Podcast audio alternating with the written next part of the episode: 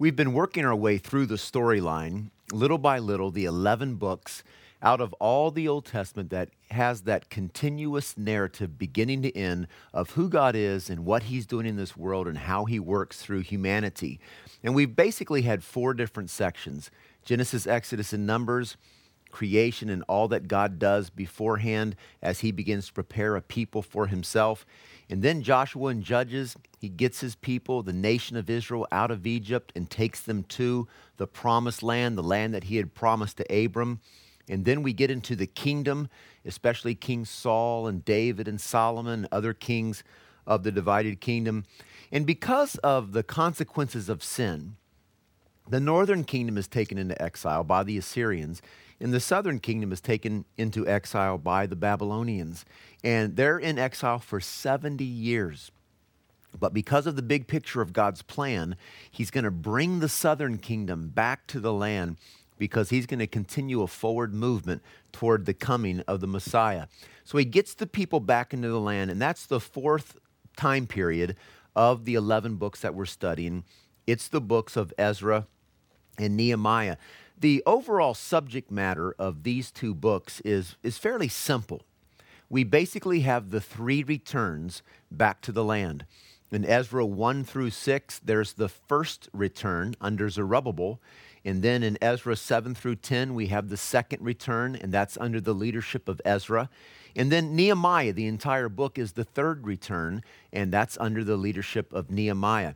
The focus of each book is just a little bit different.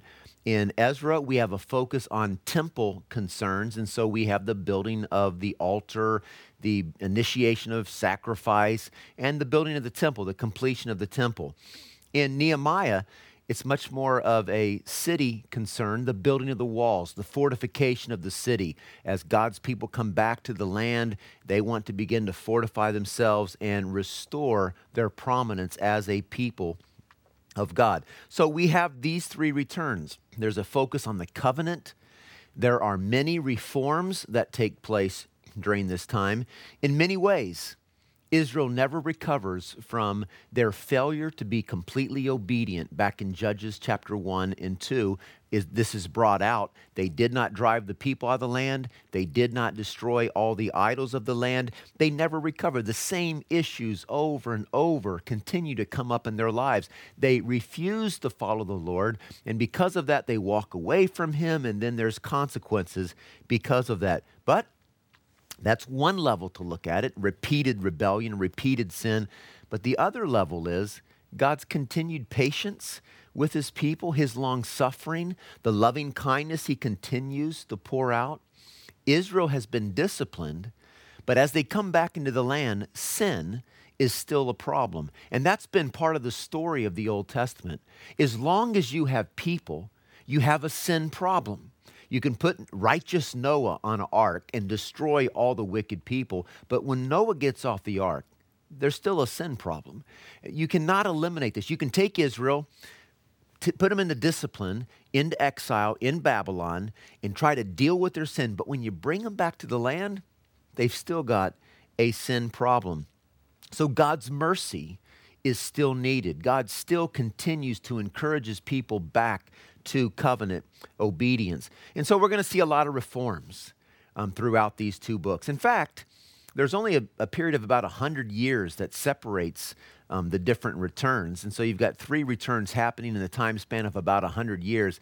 And they're actually reforms that are repeated.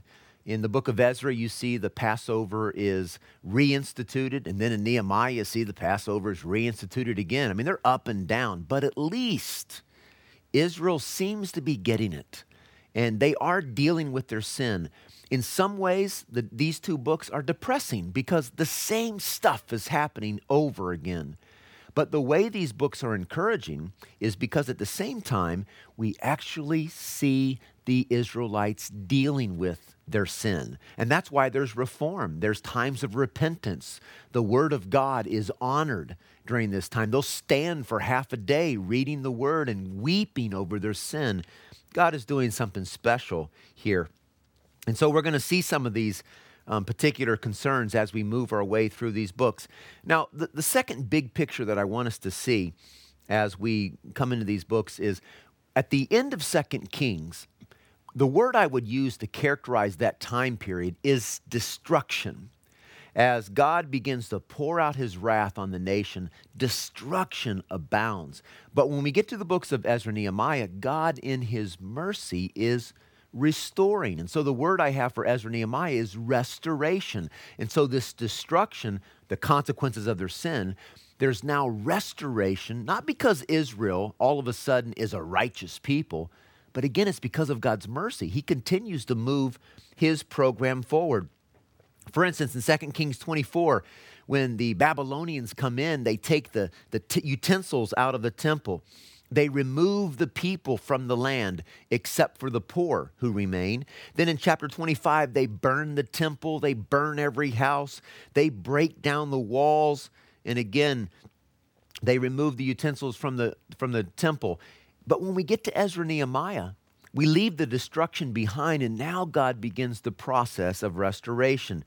We see in Ezra chapter 1 and 6, these treasures that have been taken from the temple, they're now restored, and God actually gives the people money from the pagan nations. They begin to pour out blessing on God's people. And then when we think about the people being taken, except for the poor, in the books of Ezra and Nehemiah, we now see the returns underneath Zerubbabel, Ezra, and Nehemiah. The people come back to the land. Not everybody. Some people stay back, like Esther. She remains in the land. There's no evidence of men like Daniel coming back. Some people stay in Babylon, but God begins to bring them back. Instead of destruction, we have restoration. And then also in Ezra chapter 3, we saw the temple burned and every house burned, and now the temple's being rebuilt and every house is being rebuilt. There's this repair taking place. In 2 Kings 25, the destruction, the walls are torn down, but in then Nehemiah 6, the walls are completed again. There's this building up of what God wants to do. In 2 Kings 25, the utensils were taken, but in Ezra 6:11, the utensils are returned. So destruction, restoration. Again, we've got to see the mercy of God in this. Now, when we were talking about the storyline books, we mentioned that the prophetic books fit into the time period of 2 Kings, Ezra, and Nehemiah. And I want to give you an example of how this works. If you take all the prophetic books, Isaiah to Malachi, and if it were possible to find the exact context in which they were prophesying, you could plug in each of these prophets into a specific situation because they were prophesying into a contemporary situation. Well, Ezra gives us an easy example to see exactly what is meant by this.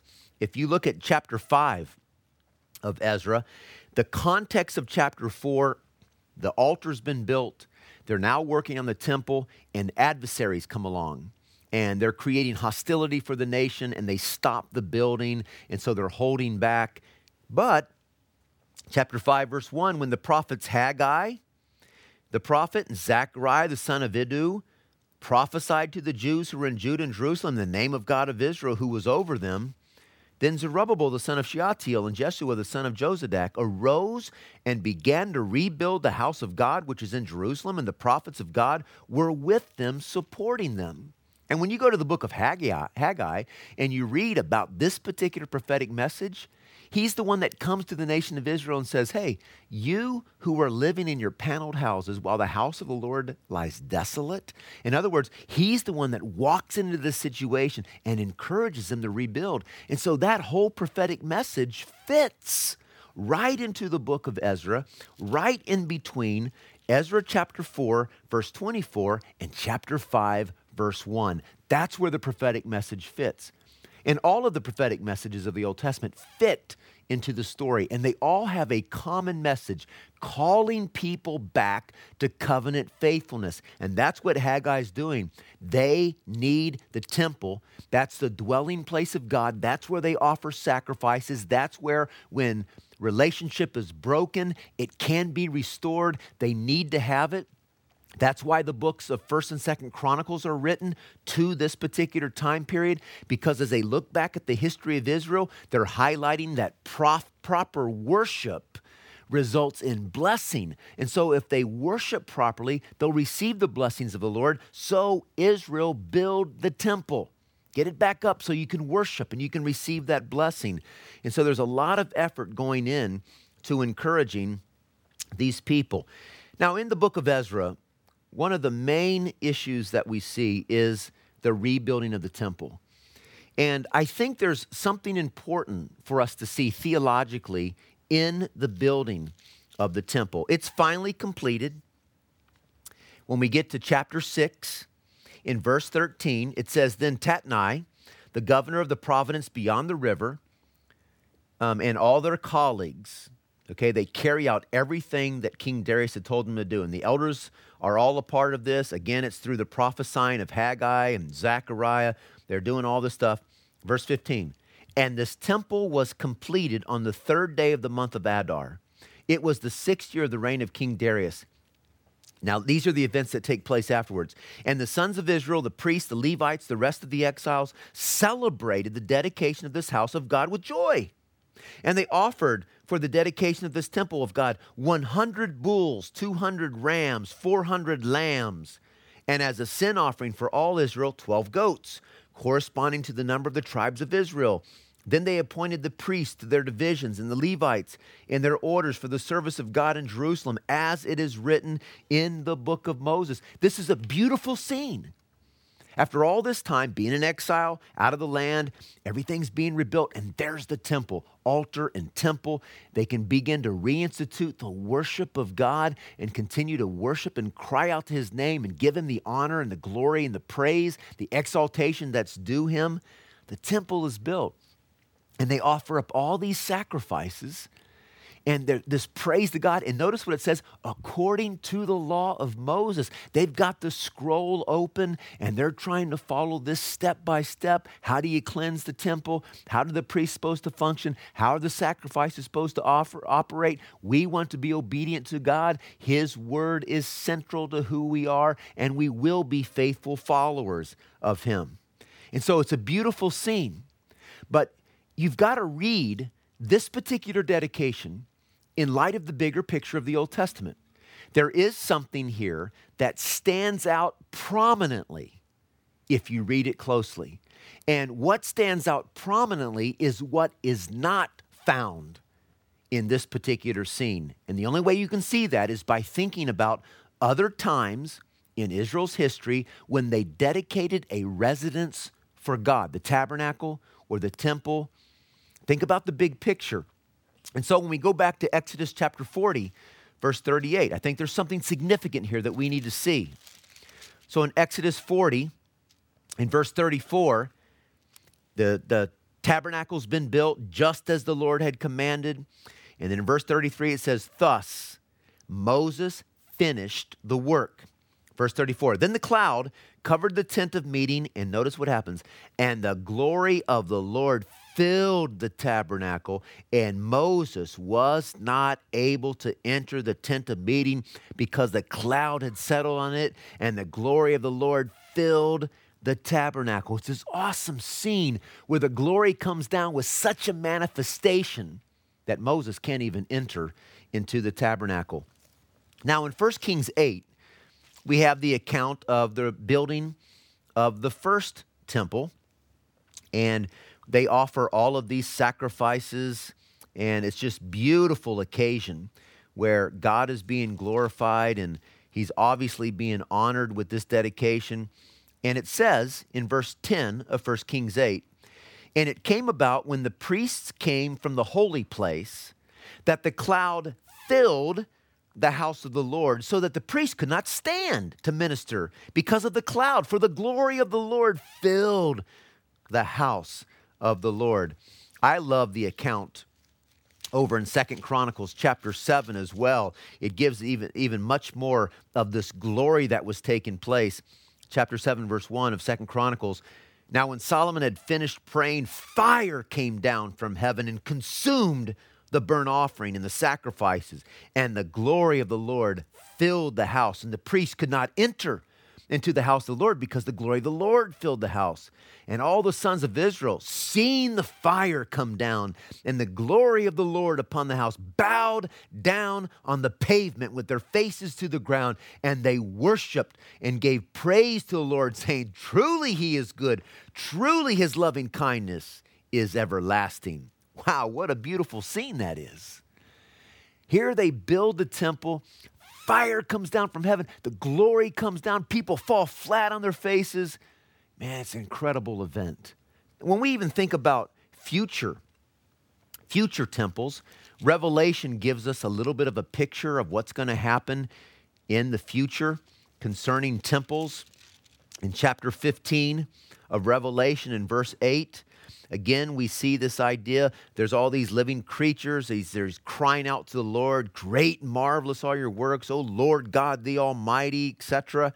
Verse 8, and the temple was filled with smoke from the glory of God and from his power, and no one was able to enter the temple until the 7 plagues of the 7 angels were finished. Again, that heavenly scene of a temple filled with the glory of the Lord.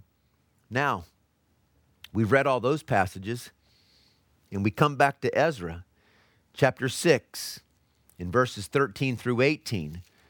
And again, we look at this scene in light of everything we just read: tabernacle dedication, first temple dedication, the heavenly temple. And each one of them are filled with the glory of the Lord at this ominous moment. But we don't have that going on here in Ezra.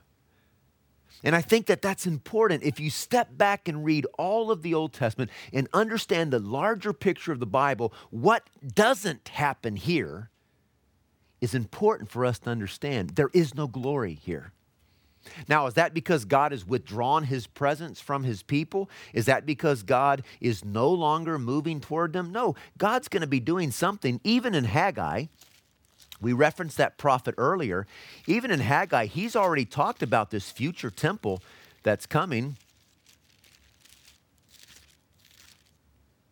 In his particular prophecy, he says in chapter 2, in verse 7, "And I will shake all the nations." Remember, he's the one that's prophesying, trying to encourage the people to build a temple in Ezra's time. "And I will shake all the nations. They will come with the wealth of all nations, and I will fill this house with glory, says the Lord of hosts." Look, verse 9. "The latter glory of this house will be greater than the former, says the Lord of hosts. In this place I shall give peace, declares the Lord of hosts."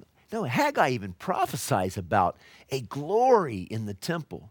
When you look at the book of Ezekiel, it's a sad commentary on the glory of the Lord because of the abominations of the people. It gives this picture throughout the book of the glory of the Lord lifts out of the temple to the outer threshold, to the gate of the city, to the mountain outside of the city, and then is gone. In other words, Israel is so contaminated that the Lord pulls himself out.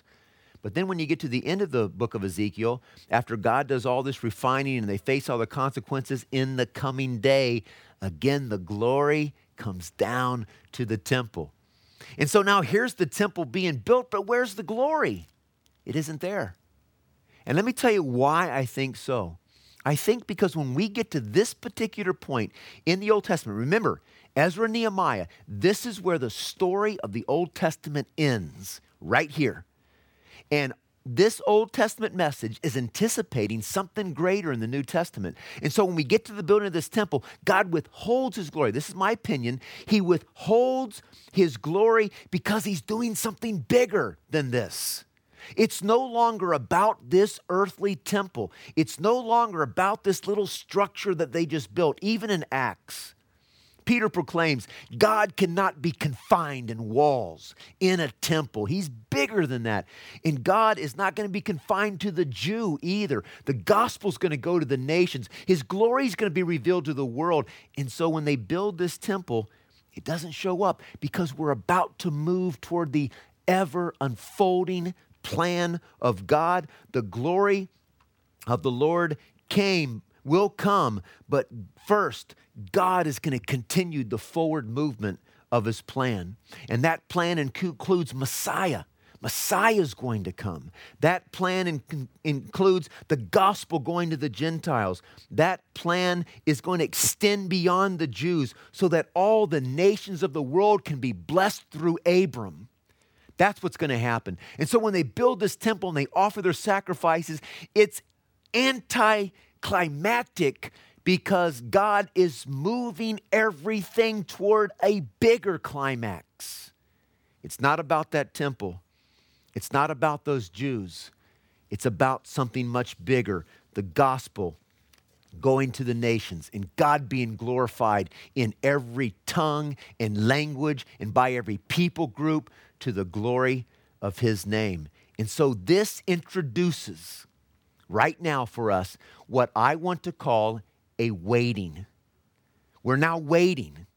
We're at the end of the Old Testament and we're waiting, and Israel's going to continue to wait. It's during this time period, Kings to Nehemiah, that all the prophets are prophesying. And what are they prophesying? They're prophesying about one who's going to come.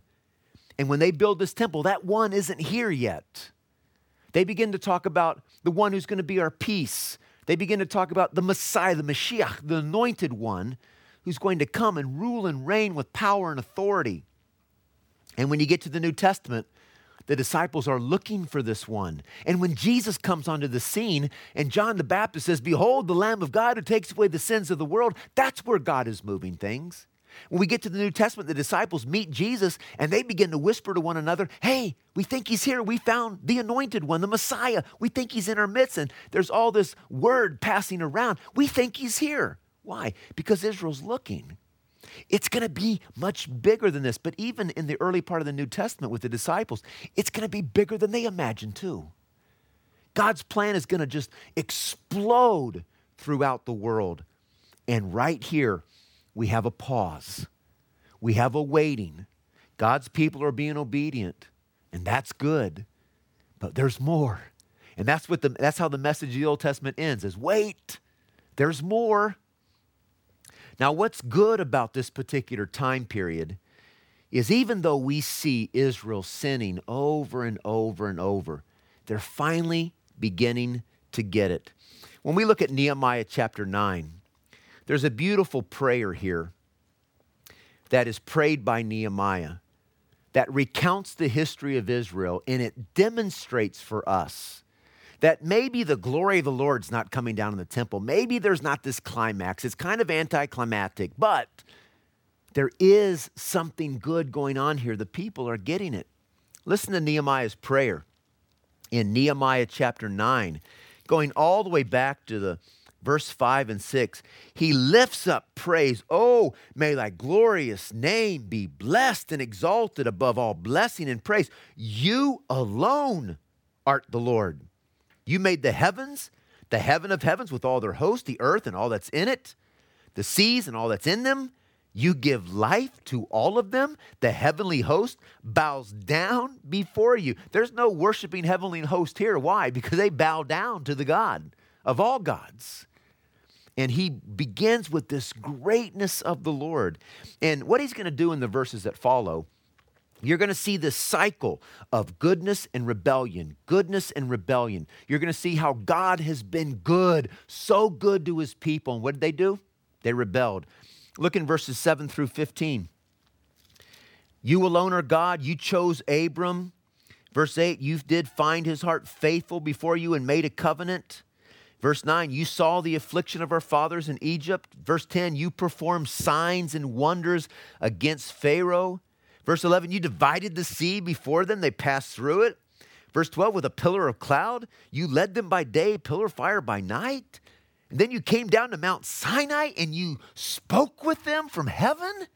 And you gave them just ordinances and true laws, good statutes and commandments. And you made them to know them, your holy Sabbath, and laid down for them commandments and statutes of law through Moses. You provided bread from heaven for them for their hunger. You brought forth water from a rock for them for their thirst. You told them to enter the land in order to possess it, which you swore to give them." Wow! You can hear Nehemiah's voice. God, you are most to be praised. You are a good God. And Nehemiah reflects on all that's happened historically. He says, God, you have been so good. And then look, what is the rebellion that follows? But, verse 16, they, our fathers, acted arrogantly, became stubborn, and would not listen to your commandments. They refused to listen and did not remember your wondrous deeds. Remember, signs produce belief, produce worship. And Moses says in Deuteronomy, remember, remember, remember. Don't you forget. And Nehemiah says they didn't remember. They didn't remember all those things that you did. So they became stubborn and appointed a leader to return to their slavery in Egypt. Remember all the things that we saw in Exodus and in Numbers? They would come into a difficulty and they'd say, oh, back in Egypt. Remember back in Egypt, pots of meat. Oh, we had it so good back there. Were there not enough graves back there that you've brought us out here to die? Let's appoint a leader to go back. That's what they said at the golden calf incident. Let's fashion a God to go before us and appoint us a leader to go back with us. Their rebellion, their stiff-neckedness, their refusal to bend the knee to God. It's so clear to see how rebellious they were. But then the cycle continues.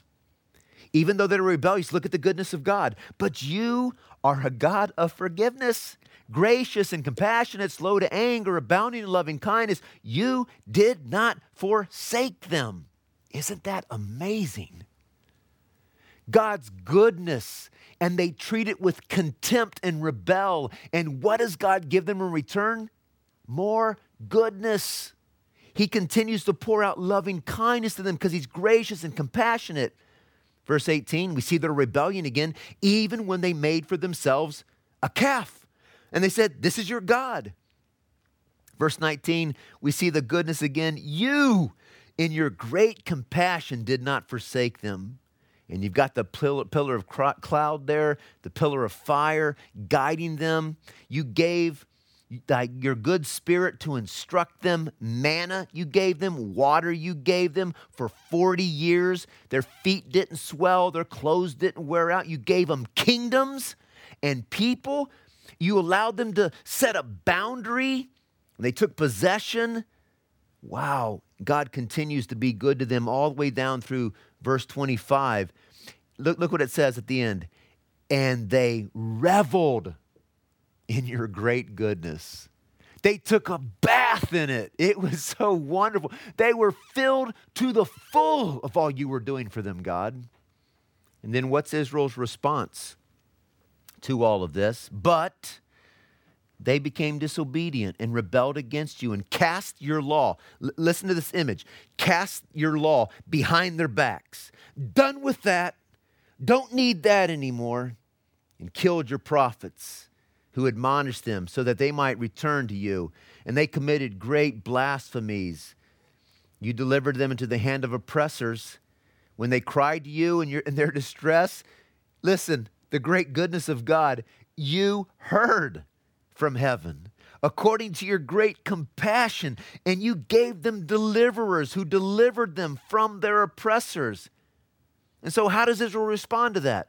Verse 28, more rebellion. But as soon as they had rest, they did evil again before you. And so you abandoned them to the hands of their enemies.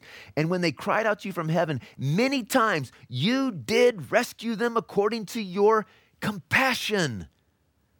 God's goodness seen once again. And you admonished them in order to turn them back to your law.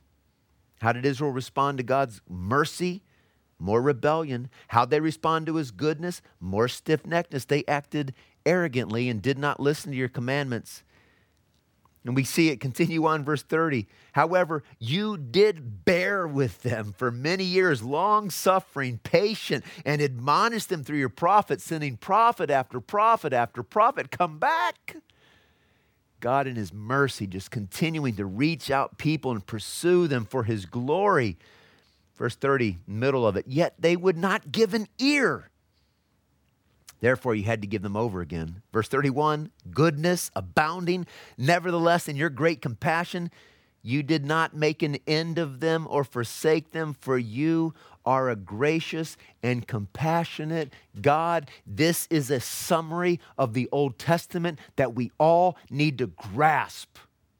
Is God a God of mercy in the New Testament and a God of wrath in the Old Testament? Absolutely not. Look at this summary.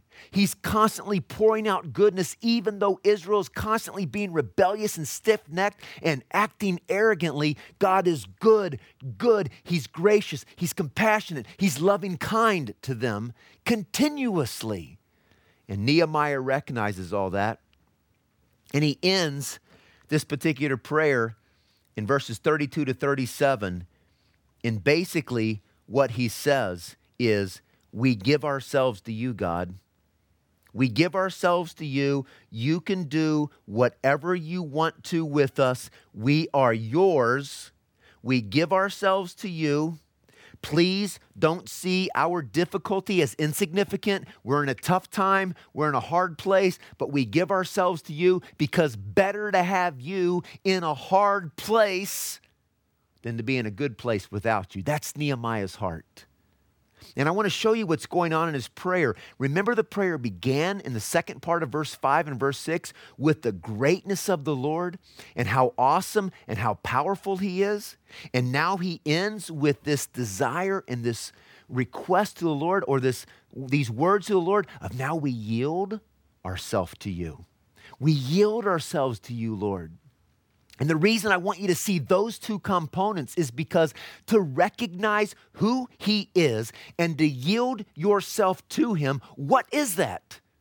That is knowing that he is the Lord. Because knowing that he is the Lord is not just intellectual, it's experiential. It's a knowledge of who God is that affects the way life is lived. And that's what Nehemiah is doing for us right here. I know who you are. I yield myself to you. And he's the spokesperson for the people. Maybe Israel's getting something right here.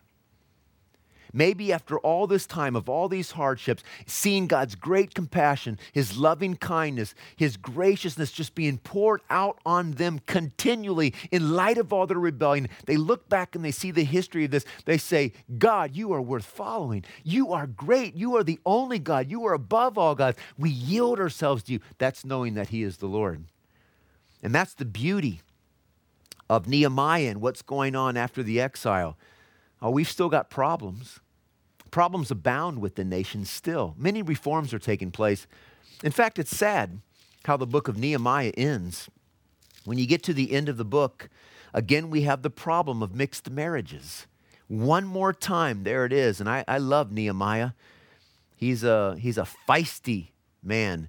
Verse 23, he says, in those days, I also saw that the Jews had married women from Ashdod, Ammon, and Moab.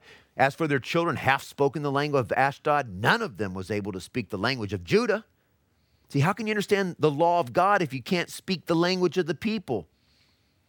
They were so being penetrated by the world around them.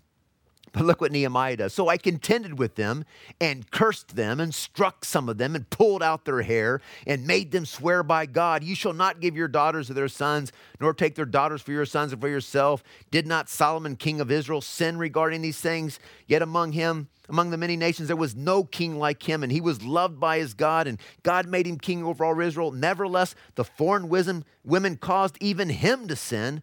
Do we then hear about you that you've committed all this great evil by acting unfaithfully against our God by marrying foreign women?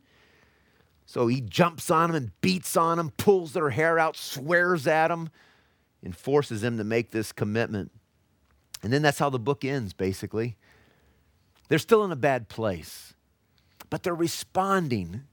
They're seeking the Lord. There's a sense in which they understand a little bit about what it means to know that he is the Lord, despite the fact that they've been in a difficult place, despite the fact that they have been rebellious throughout this time. Something's beginning to sink in.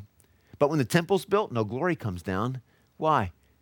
Because God doesn't have favor for his people? No, because we're looking for something bigger.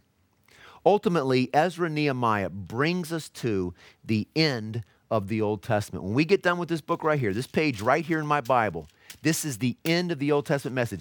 All these other books fit into this message somewhere else, but this is the end. There's no glory that comes down to the temple. Something bigger is about to take place.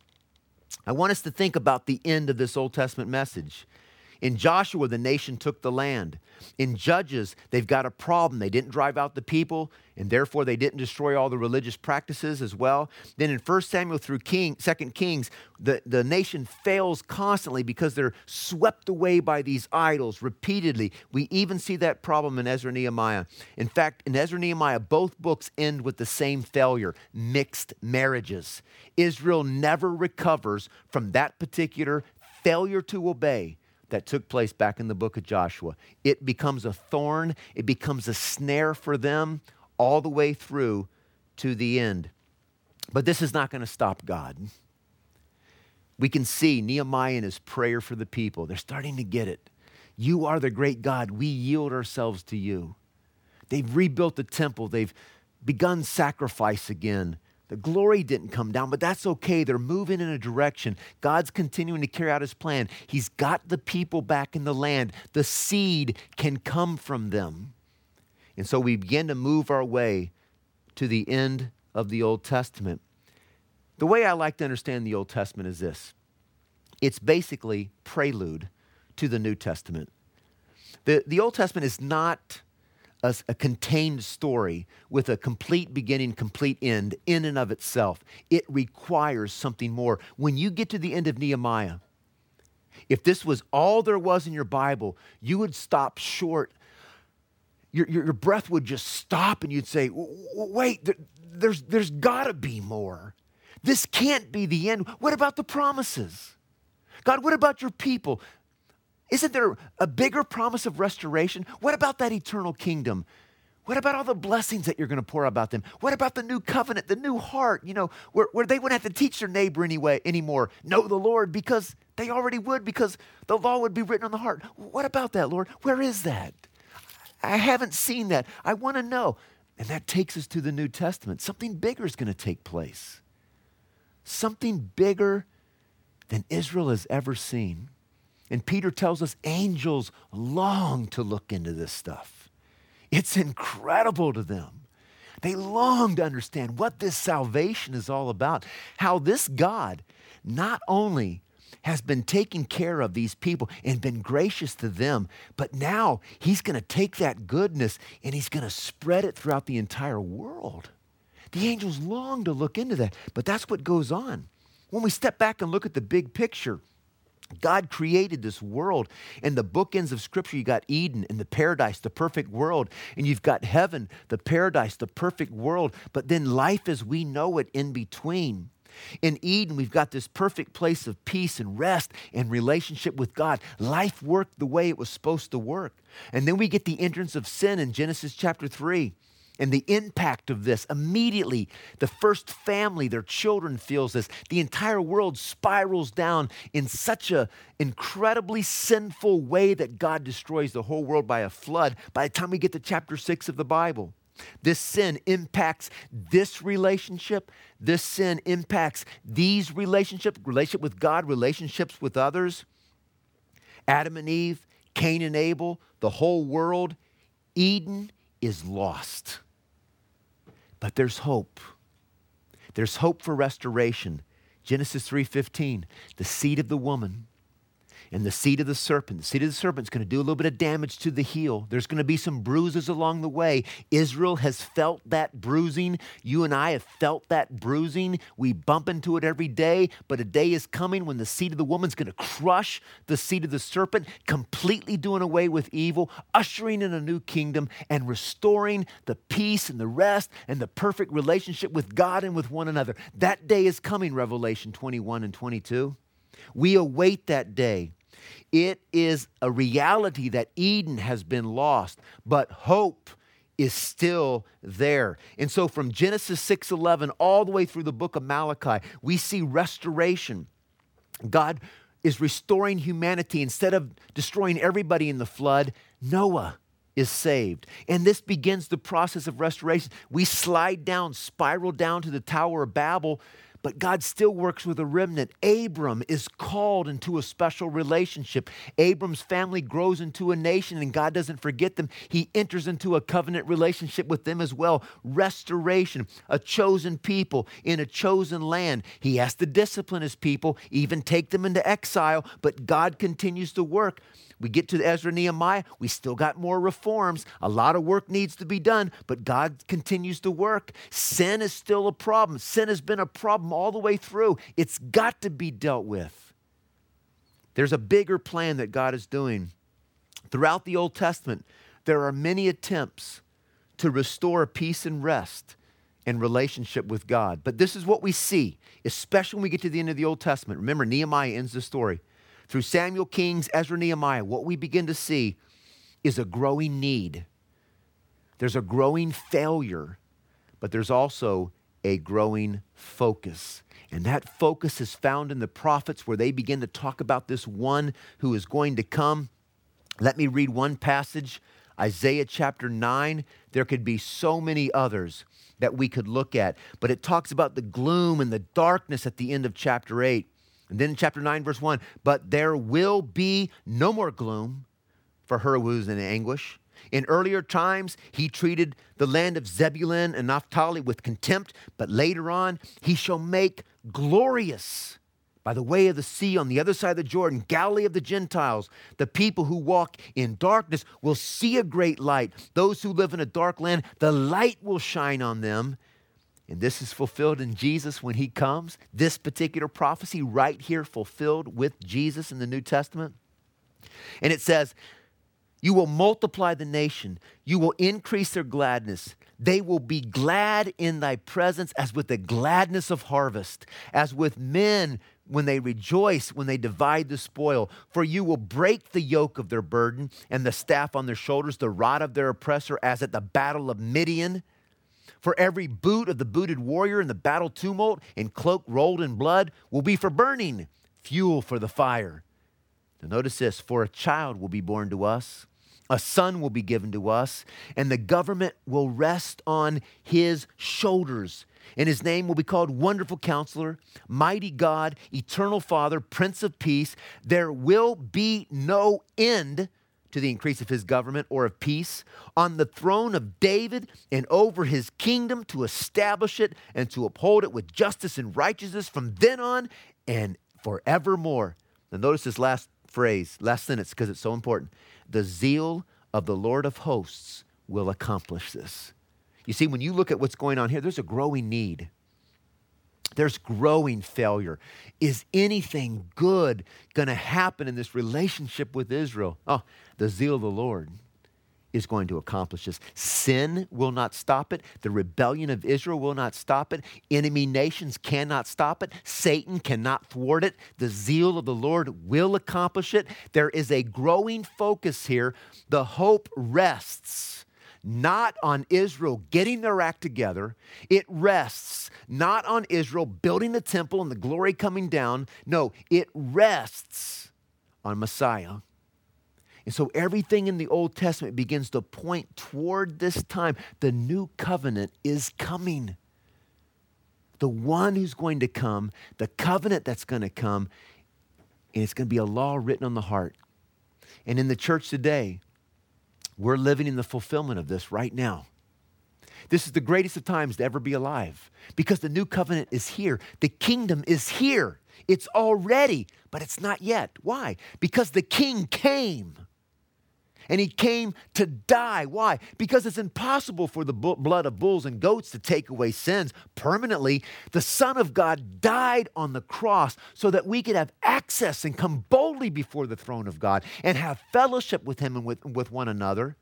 What was destroyed in the Garden of Eden at the entrance of sin, relationship with God and relationship with one another, God now calls us to love God with all our heart, soul, might, and strength, and love our neighbor as ourselves. And he puts his Holy Spirit inside of us, the law written on our heart, empowering us to do so. The kingdom is here already, but it's not yet, because the king came.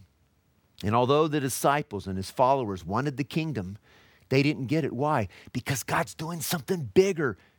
And Jesus' message to the Jews basically and to the early church was, it's not just about the Jew, it's going to go to the Gentiles because the gospel is going to go to the nations, and then the end will come. When it goes to the nations, then the end will come. And the task isn't done yet. And God, in his patience, his graciousness, his compassion, is continuing to hold back his wrath that would be justified to pour out on a sinful world, because he's not willing that any should perish, but that all should come into repentance. And so the gospel goes out. And the king who came once and died so that we could be reconciled to God is going to come again and establish his kingdom. You see, the Old Testament is just prelude to all of this. The sacrificial system, it was really important to the nation of Israel. It's a beautiful picture of God giving access, people access to him. They can, with blood atonement, come into his presence and have fellowship. But the sacrificial system in the tabernacle, it's nothing. It's nothing compared to where God is taking everything. It's simply a foreshadowing. As beautiful as it was, it is nothing to be compared to what's happening. The Old Testament is moving in a direction. Abrahamic covenant, Mosaic covenant, Davidic covenant, they're wonderful, they're beautiful, but they're nothing to be compared to the fulfillment of the new covenant and all that God's doing in the world. He's inviting many people to the party, the fellowship, the celebration of the marriage feast of the Lamb that one day awaits those who are followers of him. And we need to bring our lives into this perspective. There is no other reason for us to live as followers of Jesus Christ than to enter his eternal plan of calling the nations to himself. And so as we follow him, we live with purpose. And what is it that gives our life purpose? It's living for his purposes. It's aligning our heart with his and saying, nothing else really matters but the proclamation of the gospel to the world. The gospel needs to go forth. Why? Because that's what our Father wants. It brings glory to him. Missions is about worship because people get to see God in all his glory. He's already displayed it in the heavens. And he's got it in the gospel. And people are to see him so they can worship him and follow him with their whole hearts. The Old Testament is just prelude to the New Testament. It's just the beginning of this incredible work that God is going to do. And we don't even have all of God contained in here. Throughout all of eternity, we're going to stand in awe, learning more and more about God. There'll never be a moment when we stop and say, been there, done that, got God figured out. It's never going to happen. It will be this constant, continuous praise to the greatness and the glory of his name. We'll never get enough of it throughout all of eternity. And the way we get to express that now is by telling others about him. See God, see him. Do you see what he's done for you? He's communicated to you. This is the gospel. It's for you. This eternal God wants to have relationship with you. We proclaim that message. There's nothing more meaningful in life than to praise him by proclaiming his greatness to other people. And so we do. We recognize that we become a part of this story. It's not just something we read about in the Old Testament, these ancient days, this long time ago story separated from us. No, it's a continuous story. And as the church and as disciples of Jesus Christ, we are now brought into the story. And we take our marching orders from him because that's where life is found. That's where joy is found. And when we find ourselves in difficulty, even though we don't understand God's plan, we find ourselves in difficulty, it's because he wants us to know more about him and to learn to trust him and to live in light of his glory. And so when we find ourselves there, we yield ourselves to him. We bow ourselves to him. We entrust ourselves to a faithful creator and do what's right. We don't come over here and light our own fire and see if we can't somehow figure this thing out and make our life work better. No, we give ourselves to him constantly. And as disciples of Jesus Christ, I'm convinced that persecution is going to grow in the days ahead of us. It's going to feel dark. And we've got to hold on to in the darkness, which we know to be true about God, and we continue to yield ourselves to him. It's about him. It's not about our situation. What does it mean to know that he's the Lord? To know who he is Intellectually? No, it's experientially. It's who he is into our everyday life, and we live in light of his honor and glory. If that's what he wants to allow happen in our lives, we yield to him. He knows what he's doing. He's good. And everything that comes into our life is through the hands of God. And it's for our good. It's his gracious acts in this world as he accomplishes his purpose. And so we yield ourselves. So we count it all joy when we encounter various trials, temptations. We have a peace that passes all understanding. We sing a song in the midst of darkness. We'll gladly stand in the darkness rather than build a fire for the light because we've got God. He's a great God, and we yield ourselves to him. That's where the story of the Old Testament brings us, to the greatness of God. From beginning to end, we've got sinful humanity. But from beginning to end, we've got a gracious God who pursues people.